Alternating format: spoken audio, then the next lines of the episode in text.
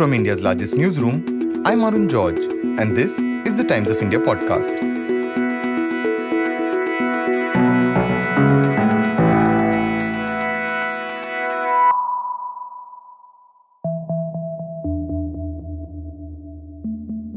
लेकिन जज तो एक बार जज बन गए तो उनको तो चुनाव का सामना तो करना नहीं है जजों का तो ऐसा है कि उसको पब्लिक स्क्रूटनी भी नहीं कर सकते हैं। तो इसीलिए मैंने कहा कि जितने जो जजेस होते हैं, आप जनता आपको नहीं चुनते हैं, इसलिए जनता आपको बदल नहीं सकते हैं। लेकिन आपको जनता देख रहा है। That's Law Minister Kiren Rijiju at a recent function, speaking about the appointment of judges. The minister has played a major role in ensuring that the public has its eye on judges, especially since they've been seeing a lot of headlines regarding the appointment of judges. Collegium system is alien to the Indian constitution. You tell me under which provision the collegium system has been prescribed. Kiren Rijiju, the law minister, has written to the Chief Justice of India, uh, D.Y. Chandrachud. He's called for government representatives in the collegium. But it's not just the law minister who has had objections to the manner in which India's judges to higher courts are appointed. Vice President Jagdeep Dhankhar, who has been a lawyer in the Supreme Court and is currently chairperson of the Rajya Sabha, also weighed in on the subject. Dhankhar said the dilution or compromise of parliamentary sovereignty by the executive or judiciary cannot be permitted. You cannot script in legislature a judgment of the court. उसी भावना में court cannot legislate. It is as clear as anything else. At the heart of this debate is how judges should be chosen for the higher judiciary of India. The issue of how the Supreme Court Collegium picks judges for the country's high courts and the Supreme Court is not something that hasn't been questioned before. As our guest on today's episode explains, it has happened before, but it's never been this intense or prolonged. Chitranshul Sinha is a Supreme Court lawyer and is the author of The Great Repression The Story of Sedition in India. In today's episode, Chitranshul explains the working of the collegium and its criticisms, the dangers with not allowing courts to strike down laws, and why there's no easy solution to change the existing system. Chitranshul, from the vice president to the law minister, there's been sustained criticism of the collegium under this government. How do you view this criticism of the collegium system? See, there's always been some criticism of the collegium system. This is not an isolated incident or it's some, not something which is new. There's always been a criticism, but what it appears is that this criticism that is coming out now, especially from the law minister and uh, people uh, from a particular party or the vice president, this seems like a concentrated attack, if I may say so. Uh, because they, that's all they're talking about right now. The law minister, all he's doing in whatever public uh, event that he has, he's talking about this and criticizing it. Same with the vice president, he even used the floor of the Rajya Sabha to uh, raise such criticism. While uh, this uh, criticism may be legitimate to a certain extent, but this concentrated attack from the government is something which is very sudden. Could you contrast that with past attacks? Like you said, that is there something else that comes to your mind in terms of criticism and how the collegium has been criticized and how it differed from what we're seeing? This uh, has been criticized a lot in the past. It's again the same point: the judges appointing judges. Even in the past, and I'm talking about uh, law officers, even uh, the former Attorney General uh, K.K. Venugopal had the same uh, criticism. Even going back to Nehru, for that matter, Nehru also or the Constituent Assembly did not want this power to be concentrated in the judiciary's hands or the executive hands for that matter. Earlier, also during the emergency, even prior to that, governments have been taking on the Supreme Court and the system of appointment. It's not something which is new. While NJAC tried to change the system, it was struck down by the Supreme Court, NJAC being the National Judicial Appointments uh, Commission. The Supreme Court struck it down, saying it's against the basic structure of the Constitution the constitution itself does not provide for uh, appointment of judges through a collegium system this all is something which has been developed judicially by the supreme court itself earlier in 1981 which is which is uh, popularly called the first judges case the court had held that the executive has primacy in such appointments, which was reversed later in 93 in the second judge's case, which said that it's the judiciary which has primacy. Because you see, this is an evolving system.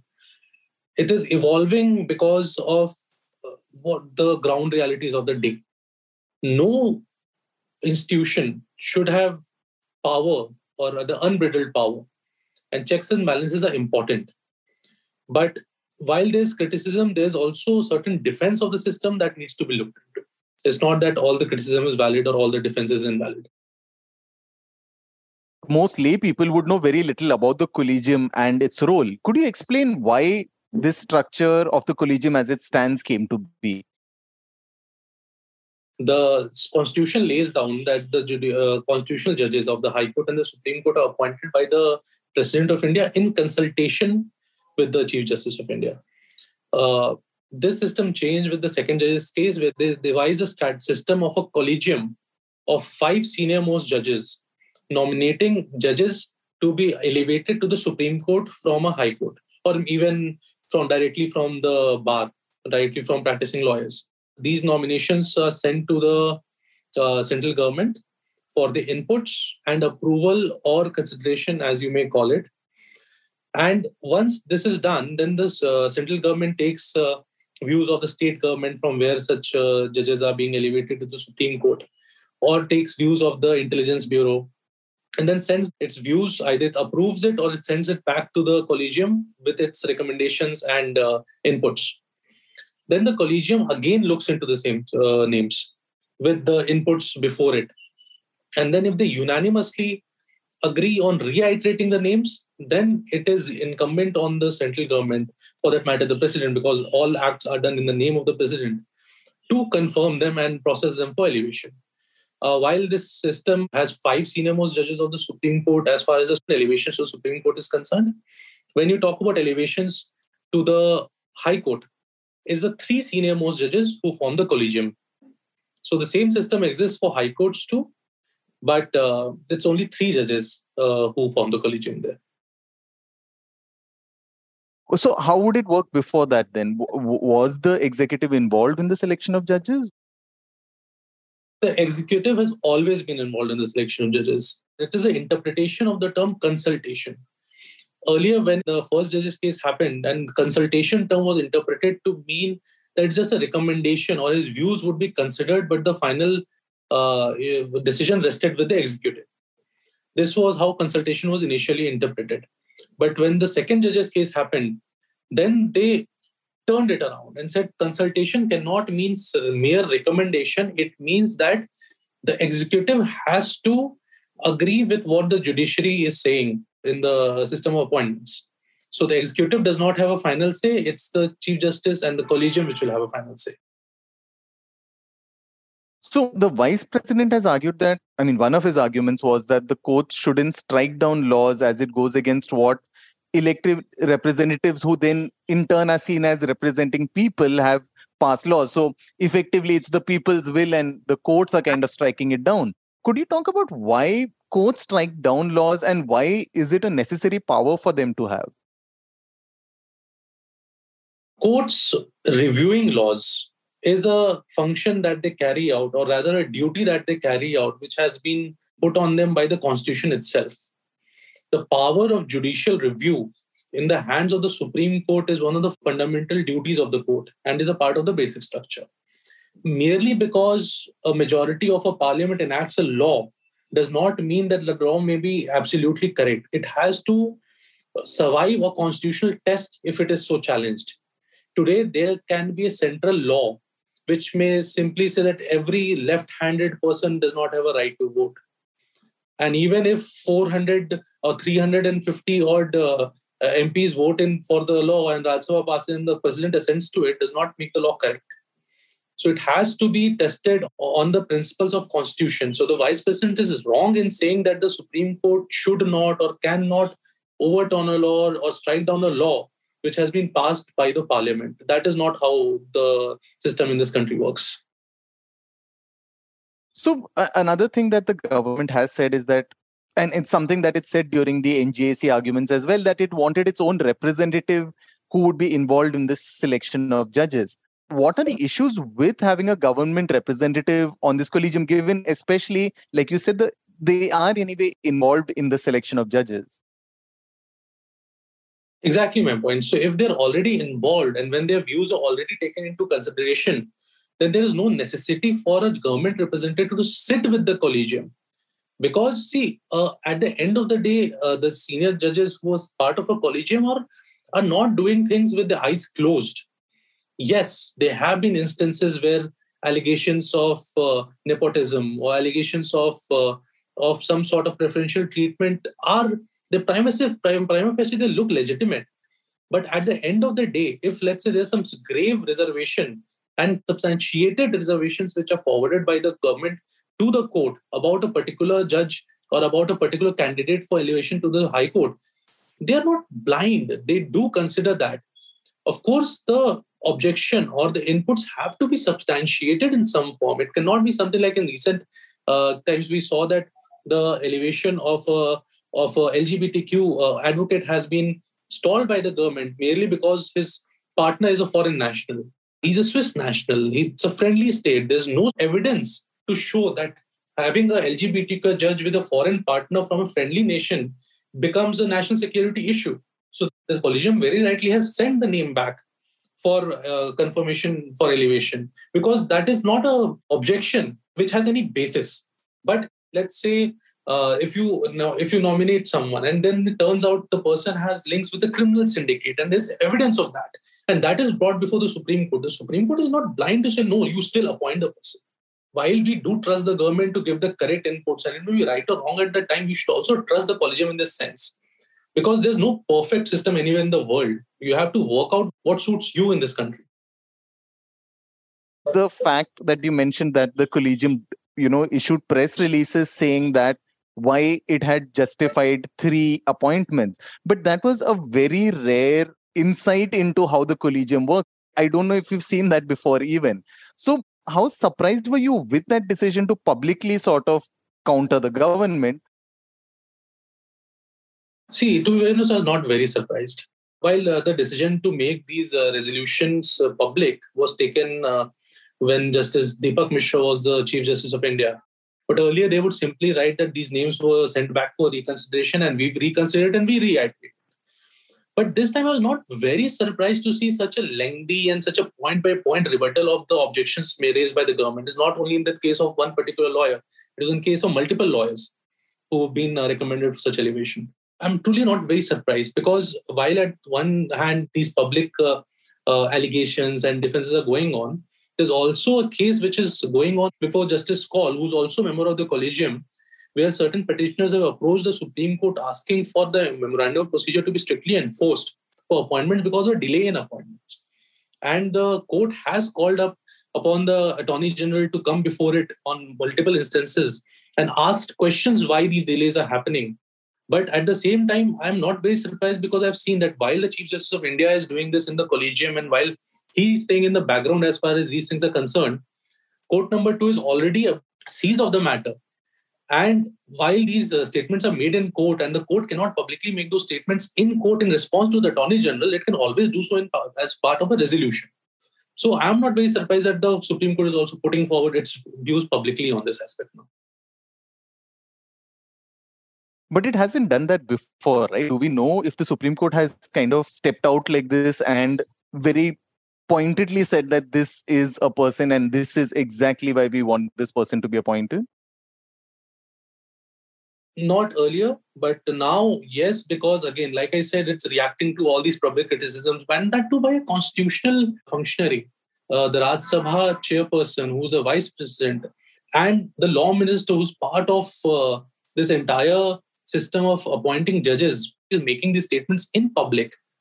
So at the end of the day, there needs to be certain transparency from the Supreme Court side also, because on one hand, the government cannot say that there's no transparency, and then on the other, then they cannot criticize the uh, collegium for being transparent about why the reconciliation has been made. So yes, it's fair game on both sides now in that sense. Like you said, the Supreme Court collegium has been criticized, and like you said, in some cases justly for its opacity. What other transparencies do you think or what transparencies have been recommended for the Supreme Court to sort of become more transparent and which would perhaps benefit the system overall? Like I said, there's no perfect system. Uh, but uh, one of the examples, like people give the example of the Supreme Court judges of the United States being appointed by the executive. But again, behind the scenes, there's a lot of deliberation that happens even when those appointments are made. There's the American Bar Association which is involved. Then there's a committee which is involved. Then there's a Senate confirmation that has to be done. And even that is not a foolproof system, which we've seen very recently when uh, Roe v. Wade was overturned by the Supreme Court. If uh, human rights are being trampled on by the American Supreme Court because the conservatives are in the majority there. Then you look at South Africa, when you look at England, especially South Africa, when some nominations, to, uh, someone is nominated, then everyone's views are taken uh, when the appointment is done. By everyone, I mean stakeholders. Now, again, when you say that this is a system that can improve it, then again the question will come in: then why not the NJAC, or why not a better form of NJAC? But again, everything depends on the ground realities of the day. I don't want to say much on that, what the ground realities are, but yes, that has to be considered. So yes, when you talk about transparency to be increased, one should know who all are being considered for elevation. Uh, and if there are serious uh, objections to the person's elevation, then this should not be a secretive process. There can always be a, a system where objections are called for against their names. I'm just saying this off the top of my head, what I can think about. But again, there could be many problems with this also. Like frivolous objections could come in. So then there's there'll be an argument made against this transparency. So there's no perfect system when you think about it. But one argument that um, a lot of people who want the collegium to be changed is that like you said like in the us system where the executive has a very crucial role in who gets appointed as a supreme court judge.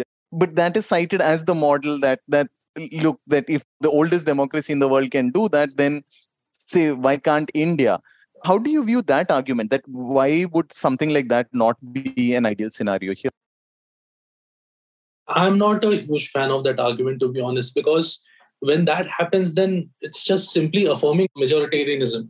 Because mm, if there's a political party which has absolute majority, then the ideology of the party also seeps into judicial appointments or appointments to any office for that matter. And while no one can deny that any judge who would come to the bench would have an ideological bent of his own, there's no denying that. And it's legitimate. Right, wrong is someone's opinion. But everyone will have an ideological bent. But the moment you make that a systematic thing, then you make that a system that whoever's in the majority then chooses who goes to the bench, then it gives rise to a lot of issues. Like again, I'll say, look at the US now. With a conservative majority on the bench, the way they are overturning established case laws which have upheld human rights in the country. So it becomes an issue. So I'm not a very huge fan of the American system anyway. I, I personally don't think it's the best system in turn, you also have the government, um, which is now resisting the Supreme Court by, like you said, failing to clear candidates, where a recommendation goes back and forth, but nothing happens basically. What's our history like when it comes to the government blocking the appointment of judges in this fashion? Is this something we've ever seen before? Yes, we have seen this in the past also. There was a case where this was not particularly a, the, the, the government blocking it, but deserving candidates have not made it to the Supreme Court, like uh, when the Delhi High Court Chief Justice A.P. Shah, he could not make it to the Supreme Court because of various reasons. So deserving candidates have been blocked from reaching. Like if you look at the case of Justice Kureshi, he couldn't make it to the Supreme Court uh, because of uh, objections from the government. This has happened in the past too. It's not that this is something new. But is there an impact that this kind of blockade has on our justice system? Is it a visible impact or is it something that is invisible and which is why you can say continue this logjam for indefinitely in a way? See, it is a visible impact. Anyway, the high courts are suffering from large judicial vacancies. Most high courts are functioning at 40 50% of their strength.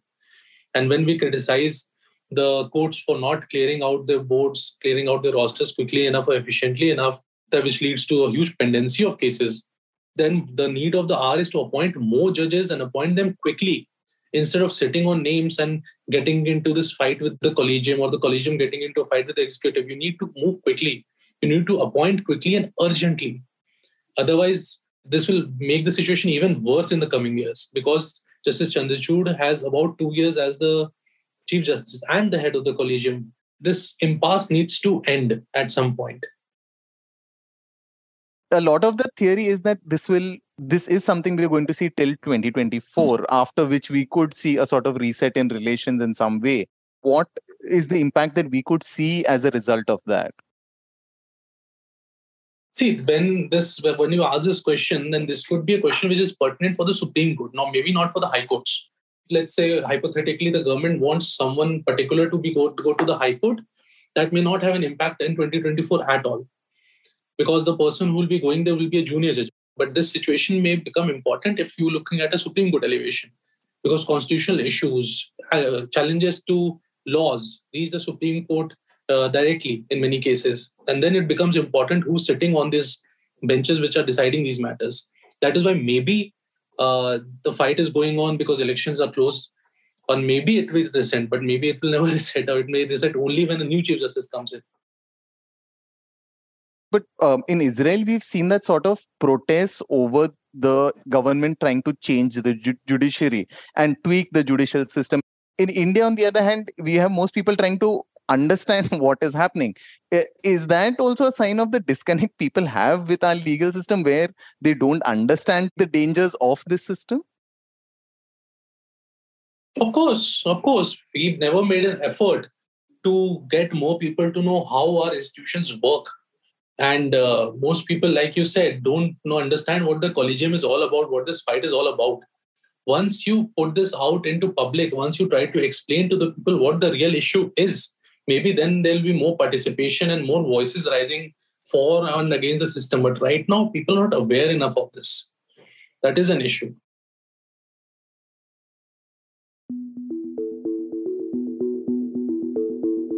Today's episode was produced by Jairaj Singh, Sunay Marathe, and Anuja Singh.